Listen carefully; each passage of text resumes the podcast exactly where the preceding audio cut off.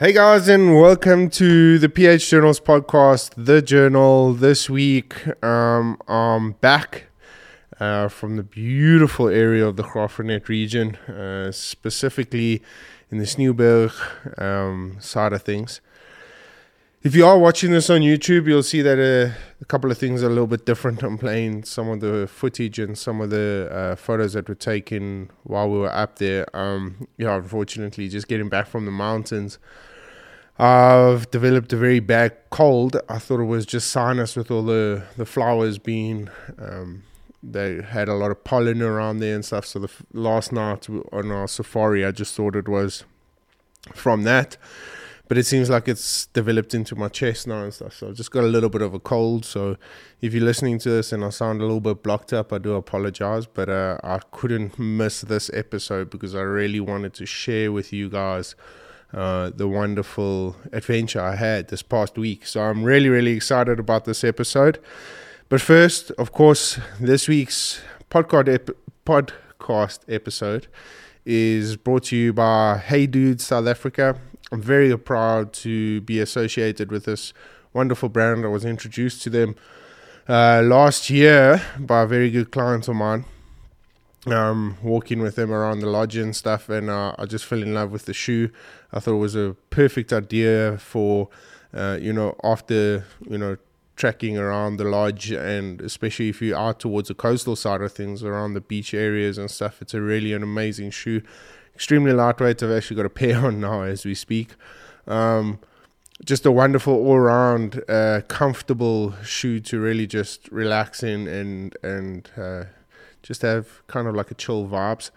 Um, and then another shoe manufacturer, uh, Morgan Leathers. Um, Philip and his wife up in Pretoria introduced me to the the wonderful knowledge that they have put into probably the most perfect veldskoen South Africa has to offer. And honestly, when I when I put my hands in the shoe, I've actually got a pair.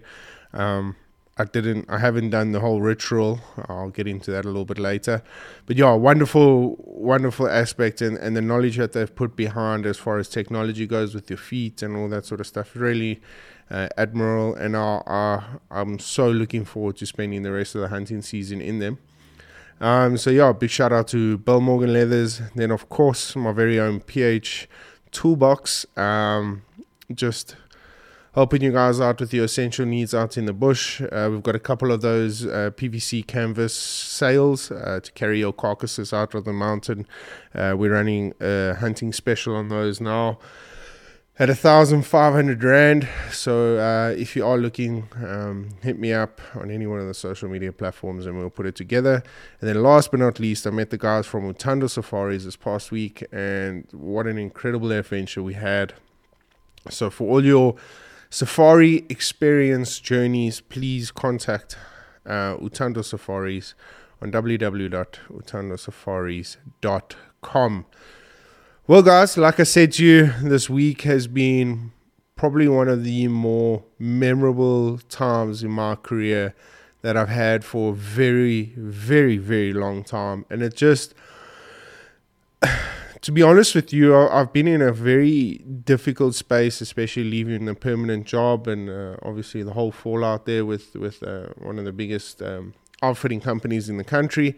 Um, it's really put me in a kind of a bad space, and I didn't really know where my feet uh, or where to put my feet. Um, and I knew I had it in me just to try and find and reignite that passion that I had, not only for hunting, but sharing the experience that South Africa has to offer with overseas guests and really just putting my, my knowledge to the test to try and motivate why professional hunters play such an important role in this crazy industry that we, we, we've put ourselves in. And so I teamed up with a couple of guys at Thunder Safaris, as well as Nyala Republic. Those of you that know, Nyala Republic's been doing my filming for some time now. And uh, we we came up with this plan that we were going to do uh, a raw back country experience. And the reason why we decided to do this was because it it became it became evident that based on the part on based on COVID and, and all that, the safari company and the safari industry alike, and I'm not saying all, I'm, I'm, I'm really just generalizing here now. There are a lot of good ones out there that base their morals and values on particularly what we're going to talk about now, and that's experience. I wanted to share with people that coming out to South Africa, yes, you know, shooting as many animals as you possibly can and all that sort of stuff could be really, really cool. But how many times do we actually sit back and really just take it all in and, and absorb the experience? I had a heartbreaking moment last year when, um, not me myself, but a, a, fellow professional hunter was on a uh, a buffalo hunt, and the buffalo hunt was over and done in three minutes. And for me, that's not really the experience you really want to share with an overseas guest. Um, by all means, there's a lot of, like I said, there's a lot of professional hunters and there's a lot of outfitters out there that see things completely different. Um, and that's not a bad thing. It really isn't a bad thing, but it's not for everybody. And and unfortunately, I'm one of them. It's not for me.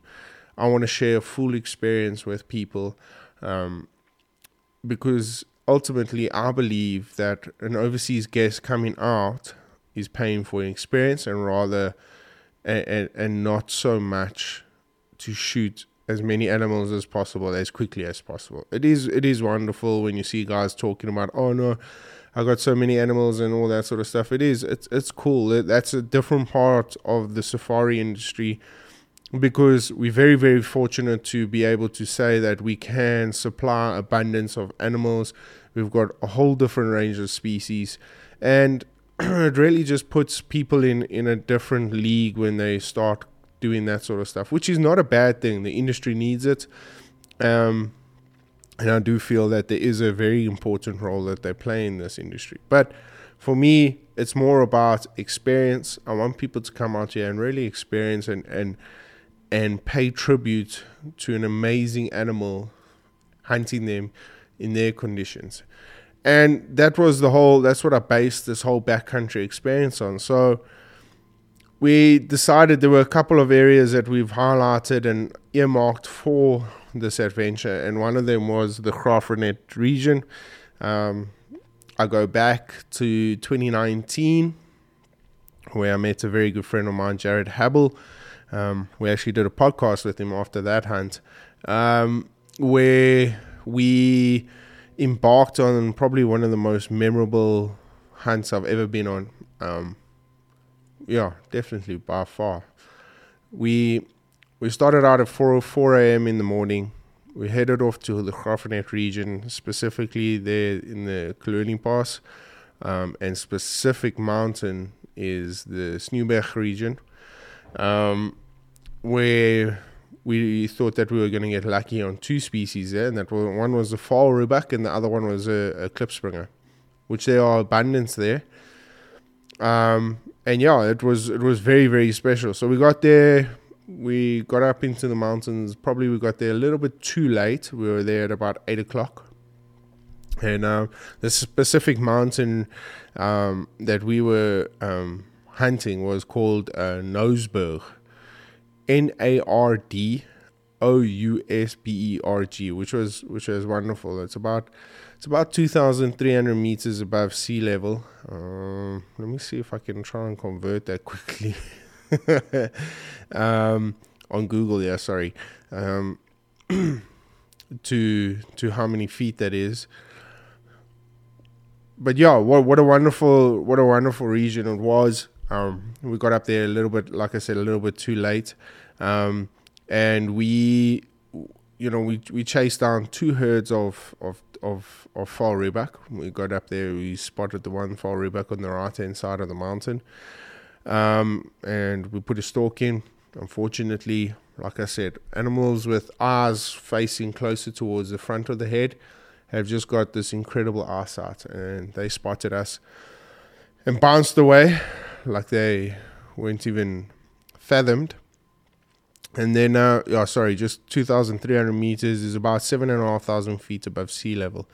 So, pretty high up, um, especially for South Africans. That's that's pretty good distance above sea level. I know in the northern parts of the world, um, you guys hike up pretty pretty high mountains.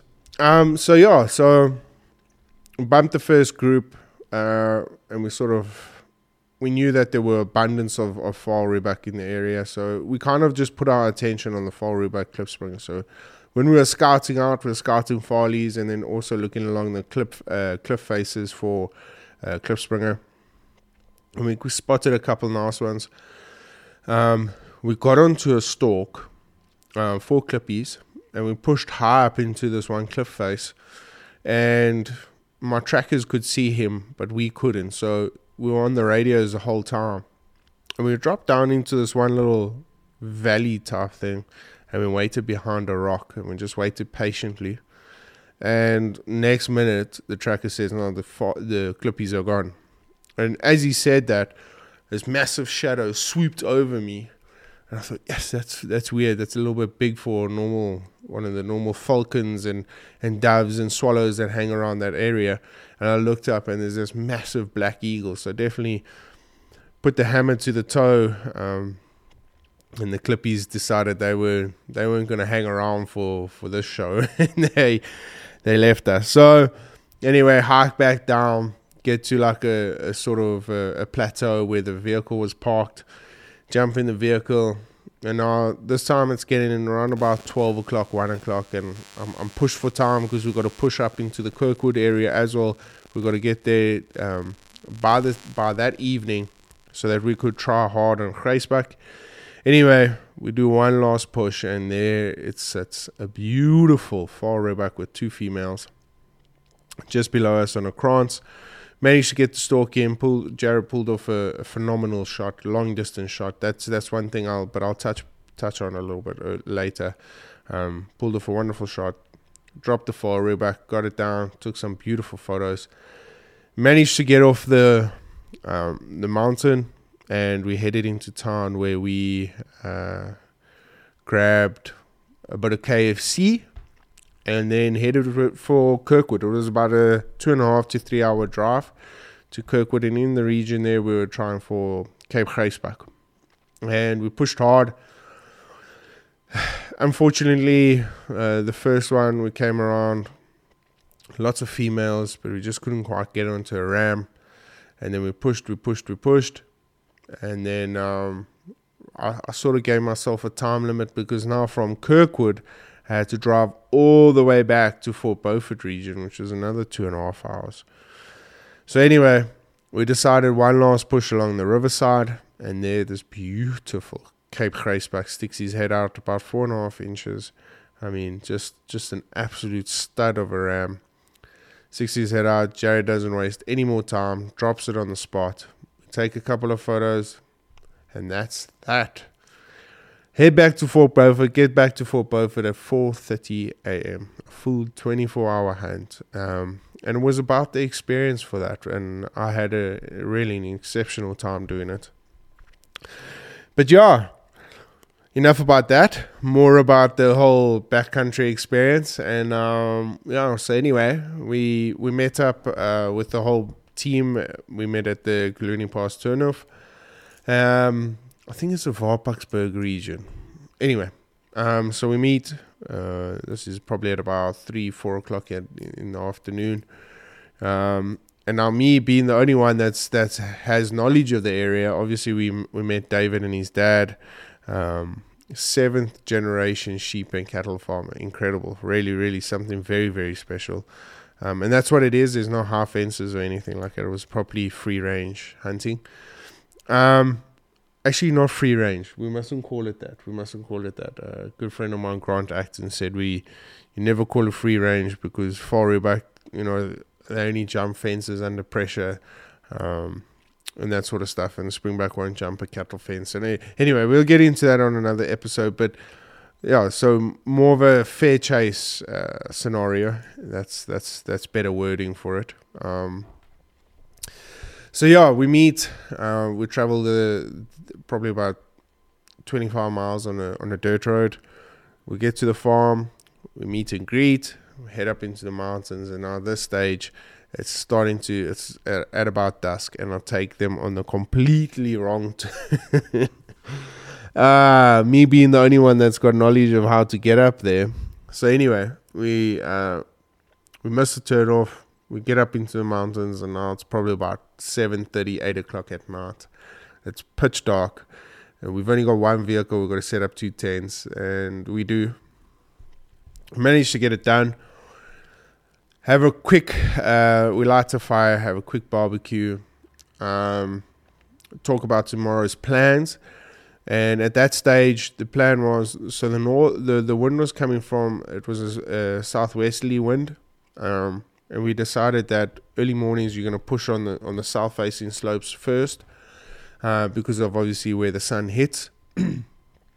so there was a there was a ridge to the right of us that we decided we were going to work on, and then work down towards, and then as the sun started getting to midday we would make our way back to camp. So we were working completely, if you're looking at camp, we were working completely right hand side of the camp. Um, yeah, so we, sorry, left hand side of the camp. So we get up, we set up um, early morning, wake up, have a cup of coffee. And I think it was perfect timing because my idea behind it was you you kind of gonna you want to be in place by the time the sun hits hits the mountains um, but in saying that, I also know from previous experiences, and this this is just my personal opinion, I find the game is a little bit more wary when there's no sun, because when there's sun, they like to graze, so they're not too focused on what's going on in their surroundings. Um, and when it's still when it's still like that early morning sunrise, there's not much activity and they're quite wary because they're sort of moving into place where they're going to go to their grazing spots and stuff. So they're a little bit wary then. So the chances of us coming over hills um, and bumping them and never seeing again was was was a lot greater at that stage. So I decided to to head out a little bit later when the rays started coming through and hitting those those uh, slopes. So we get up onto the one slope uh, and we spend quite a bit of time glassing and we spot these two females, beautiful females, nice, uh, good sized females, grazing along the hill. Um, but I do remember that the rams are starting to suss themselves out for the rut. So the chances of a ram being with a group of females in the morning was very, very slim.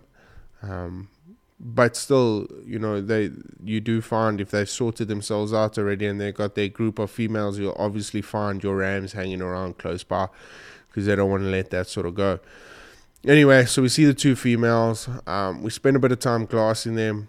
We know that there's no ram in sight, uh, so we push on. We head over a couple more hills, um, and next minute, just out of the left hand side of my eye, I see this bouncing across the hillside and immediately as I pick up my my binos, I can pick up it's just got the characteristics of a ram. Um, nice thick head, um, you know, standing tall in posture, kind of bouncing with a bit of strut. Um, and I said to I said to the camera, I said that's that's definitely a ram. So we spent some time, uh, got the spotting scope out, set up on him. He knew we were there. I mean, he was looking at us the whole time, and he wouldn't let us close that 400 yard distance. Um, but eventually, I got a good uh, good look at his horns, and they were probably about two three inches out of his out of his skull. So yeah, obviously that was not not what we were intended for. Um, obviously for us, and I'll getting I'll touch on that as well a little bit later. Size wasn't the biggest issue; it was more about the experience. Anyway, so we did a pass. Um, we moved down. Now it's getting a little bit later, towards about 10 o'clock in the morning. Moved down. And we set up on this hillside and we're overlooking this beautiful basin. It's got all the, the right ingredients for a really nice stalk, number one. And number two, just kind of where the Vaal Rhebok will set up. So we're sitting down there, and yes, and we can't, we can't see anything. You know, I see a blessed back, and I see a couple of black wildebeest, and we see a couple of stray horses, uh, and as well as one lonely, very lonely zebra. Um, so we're sitting up there, and, and we're just glassing, and it's just such a perfect setting. And I didn't want to move, you know. And we we've got about two hours before I, was, I wanted to start heading back to camp uh, to rest up before we head out for the late afternoon push. and we see absolutely nothing. But as we stand up on this like little rock overhang, um, we hear this blowing to the sound to the to the right of us. This foop foop the whole time, and it sounded very familiar. It sounded more like a mountain reback female. Um, and I look over to my right, and he has these two fallow deer, uh, sorry, uh, Vaal Rhebok uh, females, giving us a little warning um, that was so perfectly placed. It was 180 yards. They were just standing, looking at us. They weren't too phased. They would graze a little bit, carry on with their little uh, bleating sounds, and I was just hoping there was there was kind of like a little ridge just before them, and I couldn't see over it, and I was just kind of hoping that the male was down there feeding, um, and hopefully, you know, if if we gave them a little bit of a a shove like a little bit of activity, they might just move down a little bit more and the male might come out. But eventually, they let us stalk within to 120 yards of them, so just enough for us to, to look over that little ridge. And uh, there was no male in sight. But anyway, beautiful experience. Um, managed to see these stunningly uh, placed animals along the hillside with, with the sun hitting them, bouncing off of them. They're the only they're the only antelope species that doesn't have fur. It's got wool. Um, beautiful. Just I promise you, when you see them, they are just absolutely magnificent. At this stage, the wind also started picking up a little bit, um, getting to about 12, 13 miles an hour. It was quite a strong wind. Um, I knew there were there wasn't going to be much activity. While this is all going on, uh, the farmer had sent his boys with the horses up the other side of the mountain uh, completely on the other side. So this mountain is probably about uh, from point to point, probably about a 15 to 20 mile um, long mountain. So on the one side they're pushed up, but they they all mold into one another. And when the YouTube episode comes up, you guys will definitely understand what I'm talking about. So they pushed up just to drive the cattle back into the camp where we had set up camping, and we set up over this little fountain. But now there's no cell phone service up there. So that so on our walk back, we managed to bounce a quick uh, section where there was a bit of 3G, and the the farmer's son David had texted me and said that one of the the boys that were driving the cattle across that morning had spotted a ram with nine females in the area, which was great. Really got me on. Um, he told me exactly which sort of uh, region they were in, um, and that was my plan anyway for the afternoon to to start hitting the north facing slopes uh, where the sun starts setting, and then try and make our way around. So. Yeah, we pushed hard uh, to get back to camp for the afternoon rest. Got to camp at about one o'clock, made ourselves a nice couple of sandwiches, um, put our feet up, had a quick nap, um, and then we headed out again at about 2.33 o'clock. And we pushed hard towards that area. And once we got there, you know, we sort of glassed, we sort of kind of were looking like we spotted a, uh, two groups of clip klipspringer. And I always said to, uh, to the cameraman, Reese, I said if if the opportunity comes up for a really nice ram, I'll take him. But that's not our predom- predominantly species that we're after. So anyway, we pushed around the hillside, and we're glassing, glassing, glassing, and something just told me. We actually did a, a quick like update video of what we were doing, and something just told me just to look up to my right, pretty much in the exact same spot where the klipspringer were bumped from the black eagle. And I look up, and yeah, are the nine females with the ram all looking straight at us. And I thought this was so cool because, you know, number one, we're going to get incredible footage, them in the skyline. But number two, what what's my plan from now on? And they are they're to be wild. Um, and I was scared to bump them because we there was no ways where they were that we could pull off a shot. It was 642 yards um, that we could pull off a shot. I had to get a little bit closer. So anyway, I said to Reese, I said, look, at this point, we we either going to lose them um, anyway, or we can just try and get and close the distance and then hopefully get into that 300 yard shot range that I was comfortable at. And um and then pull off a shot. Um you know either way we're gonna it's, it's a risky chance. So anyway we backed down the cliff and we were just hidden from the cliff side but we knew in the next 20 to 30 yards we were going to come out again and be in the line of sight so anyway they they gave us the opportunity to close the distance, and this is where the whole hunt for me became extremely frustrating. So we get into a good distance, and um, I lie down on the hillside. Now the hillside angle is 38 degrees, so they 38 degrees steeper, standing steeper on us than what usual. Now my knowledge always tells me aim higher. Um, sorry, yeah, higher on the animal if, if the angle is greater. So I lie down, get into place. I zoom in on my Tarex now, on my scope. Sorry, and now this is this is where the frustrating part of the hunt came in. I was too focused on packing for the experience, um, and not so much focused on dialing my rifle in for the distance shots. I just thought I zeroed it in at hundred if I got into a 300 yard range, I sort of could have sort of guesstimated um, uh, where I could place my shot, um, and it sort of will be bang on. You know, at 200 yards, you aim an inch higher, blah blah blah. But you never factor in the angle hunting, the angle shooting. You know, so and that all would have come together if I just had put in the effort at the range, which I didn't. And I look back now and I, I start kicking myself because these are the opportunities that I missed. So anyway, we get into your into range. It's about 380 yards. It's a push, but I knew I had to aim high anyway. Uh, so I aimed as high as what I would have at 300 yards shooting on a flat plane, and my first shot just goes way in front and it almost sounded like a dead shot, like a like a, but it was hitting the grass. Um, there were grass tufts right in front of it, and you could see it on the camera a little bit later where it was hitting, and it was way in front.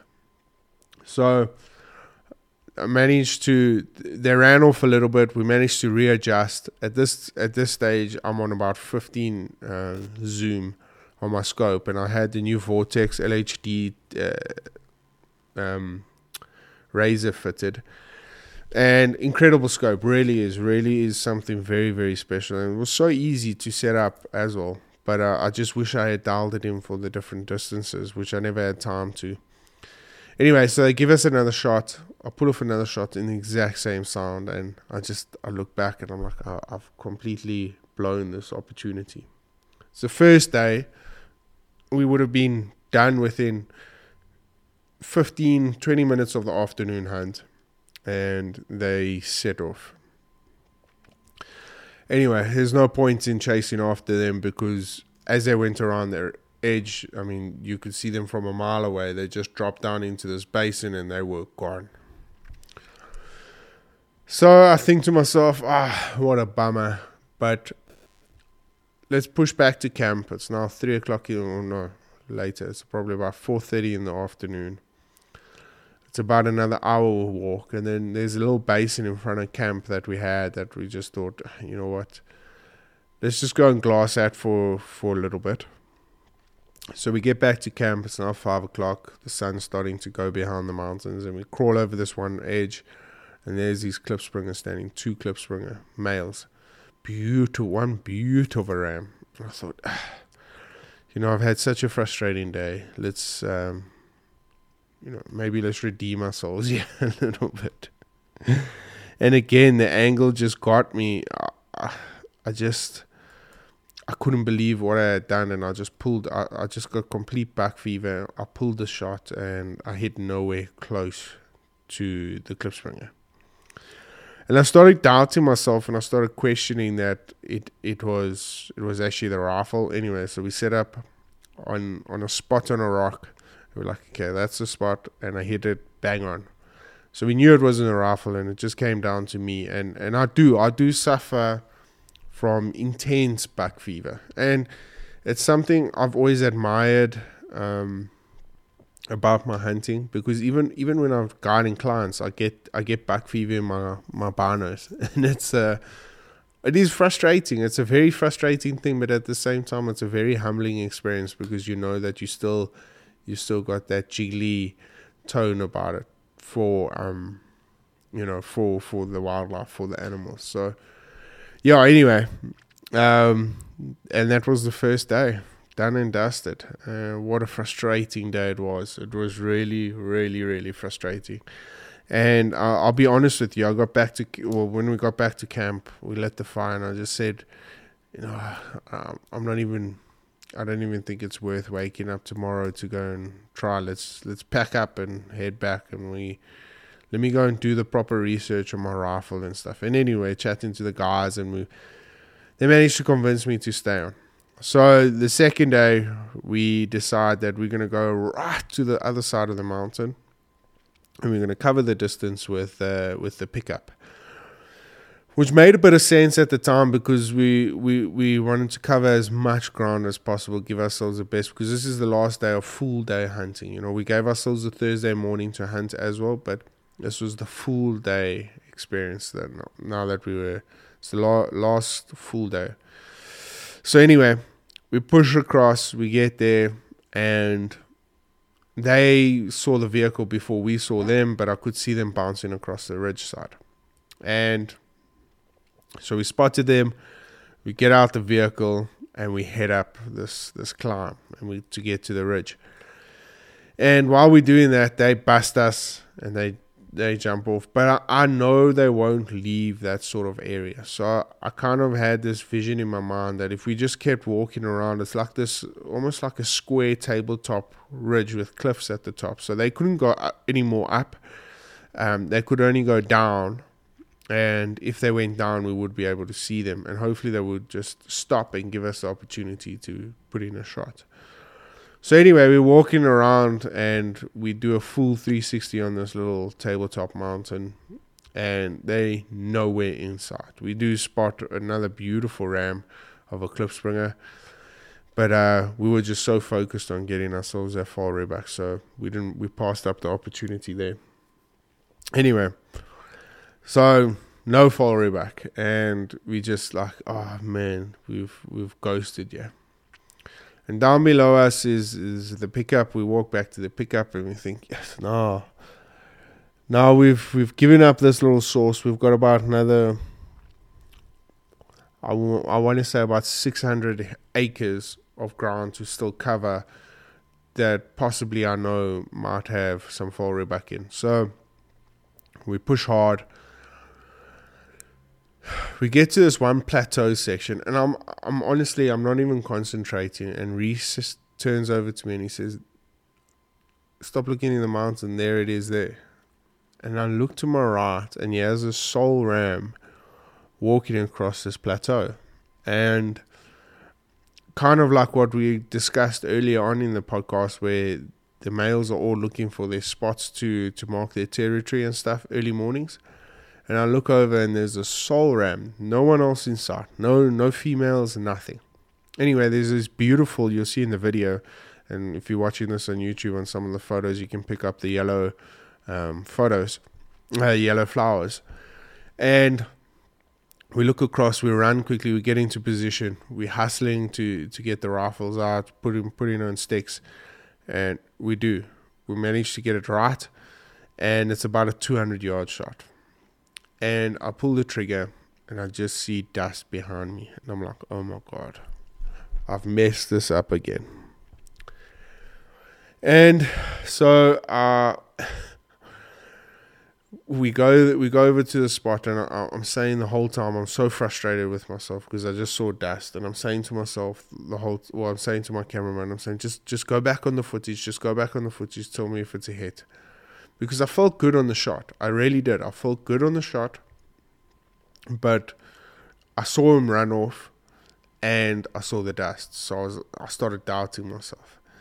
Anyway, we get over, we we break left to, towards where he ran, we get over this ridge side, and I caught a glimpse of him hopping over a couple of rocks, and it looked like he had, he was he was he was sore. Like you know, he didn't have Vaal Rhebok have got this kind of like bounce to them. He didn't have that bounce. He was like kind of like hobbling. Anyway, so we we ran across the ridge line so that I can get a, a downward look on onto what broke out into this into this uh, valley and there were no thick trees or anything there, so we would have definitely spotted him before he got into the next thicket. And I break across and I can't see anything. At this stage, my little German hunting terrier was right next to me. but she obviously she picked up on a scent on the Vaal Rhebok scent as we crossed it. And she she took off. And I, I was so in the zone i never even noticed her taking off so we got to this ridge and I, I, couldn't see anything. And I pulled out the binoculars and I'm glassing, glassing, glassing. And Reese shouts to me, he says, There's a noise just down below us and it's about 20 yards below us. So I'm like, No ways. So I'm like, It can't be. There, it would have run away by now. And anyway, so I backtrack about five, ten yards and I hear the noise as well, but it sounds like scuffling. Anyway, so we just wait, just wait, just wait, and I'm glassing, glassing, glassing. And as I pull my binoculars down, I look to my left, and it's about 10, 15 yards from me. Yeah, my German hunting terrier has wrestled this Vaal Rhebok down, and it's holding him down. Well, she's holding this Vaal Rhebok down. So anyway, I break out, and I'm, I'm extremely emotional because we've worked so hard, and I start just bawling my eyes out and the overwhelming feeling I had at that point was just next level. And um, yeah, sorry guys, I'm just gonna have to go and blow my nose quick. Just hold on quickly for me. Sorry about that. Yeah, and so uh, I'm just so emotional. I see my dog holding it down, and I'm like, oh, I just can't believe this has happened. Anyway, break down the cliff, get to where is uh, the Rhebok's done, uh, out of its misery, and my dog. I just, I just can't believe what the the scenes that had happened, and um, so what basically endured was as I pulled the shot off uh, we we had a look back at the footage, and um, you guys will see it. Uh, it kind of like started moving, like like ready to to run, and the shot went a little bit back. But it is what it is, and it's it's down. And I'm not proud of it, but definitely one of the most incredible experiences I've ever had in my life, and it's something I'll cherish for the rest of my life. And like I said, it's it's it's not the biggest Vaal Rhebok. It really isn't. It probably just makes Rowland Ward. But the experience I had in doing it will last me a lifetime. And I'm forever grateful for that opportunity. And that's what I want to that's that's the whole basis of why I did what I did is I want to share that with the rest of the world because I believe that those animals deserve that sort of respect. They deserve people admiring their habitat, admiring where they're coming from, the conditions that they have to live in. I mean, it's it's it's freezing cold up top there. Um, it's difficult. It really, really is. I mean, when the wind blows, it's uncomfortable. It really, you feel so uncomfortable up there. But it's it's it's worth every single minute when you know you can accomplish something in those sort of conditions that with that sort of species of animal that are incredibly difficult to hunt it's it's a wonderful humbling experience. And I'll I'll cherish that for a very very long time for the rest of my life. And uh, I got to do it all on film.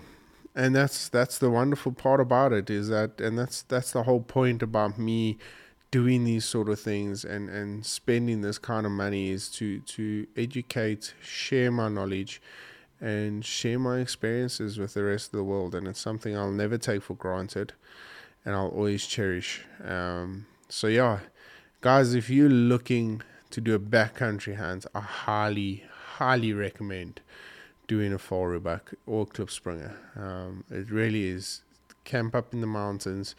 Uh, I'm excited to announce that we'll be doing something very, very similar on, on my Klipspringer hunt this year up in the Willowmore areas. Um, I was there up, up, I was up there last year, early last year. Um, where a good friend of mine, or Pat Dugan, got a, a Klipspringer. So we're going to do something very, very similar up that way, and I'm looking forward to it. And uh, yeah, I just I just want to bring the experiences like never seen before because that's how you know that's that's how we should be hunting these sort of species. And and I know when the overseas guests come out, time is a factor, and that's why I say there's a pl- time and place for everything. Um, I, I honestly I I just I can't I can't imagine taking a client up there, I, I, would love to, and if they're open for that sort of experience, by all means. But you know, if you've if you've got packages, and it's it's a lot of money for them to fly over all this way to spend three days in a mountain chasing one animal. Um, it really is. But if if you've got the time and you're willing to put in the effort, and that's the one species you really want, I highly recommend doing something along those sort of lines. And and and the guys the guys that hunt from north, especially North America, uh, they know the backcountry stuff, and that's why I wanted to do it. I mean, they know the elk camps and the moose camps that they set up, horseback rides into the mountains, uh, hunting from about ten thousand feet above sea level and stuff. They know all of that, and they why wouldn't they want to come out and experience it in the southern hemisphere? Um, so yeah. With that being said, um, if you guys would like to find out any more about backcountry experiences, hit me up on any one of my social media platforms. I'm very blessed to have a lot of outfitters um, and uh, um, farmers in, in those sort of facilities that can accommodate us and that we can put a couple of experiences together. So hit me up. Let's let's get it done. Uh, if you are if you are keen on that sort of uh, hunting, and uh, yeah, really really excited. Um, to share the next adventures with you guys. Well, guys, that brings an end to this week's adventure. Um, it's a week I'll never forget. I loved every minute of it, and I'm looking very, very forward to the episode that's going to be released, but as well as the week ahead. Um, I'm going to push hard Monday and Tuesday for the fallow deer. I'm going to try and catch the rut while it's still on I've put a lot of work into it this year. But uh, if I don't, if I don't come right, um, it is just one of those things. Um, but I've I've gained a lot of knowledge uh, about how I've attacked the rut. Um, so I'm looking forward to, you know, in the next couple of years where I get to to just broaden that sort of stuff. Um, but yeah excited, really, really excited. And I just want to say a very big thank you once again to uh, Hey Dude South Africa, Thank you for the wonderful opportunity to be associated with your brands. And uh, if you guys do have the opportunity, um, I'm hoping PH Toolbox will be listing their products. Um, so if you're looking for a nice, comfortable shoe around the lodge, head over to PH Toolbox. I'm sure in the next couple of weeks we'll be able to list a couple of, of their items.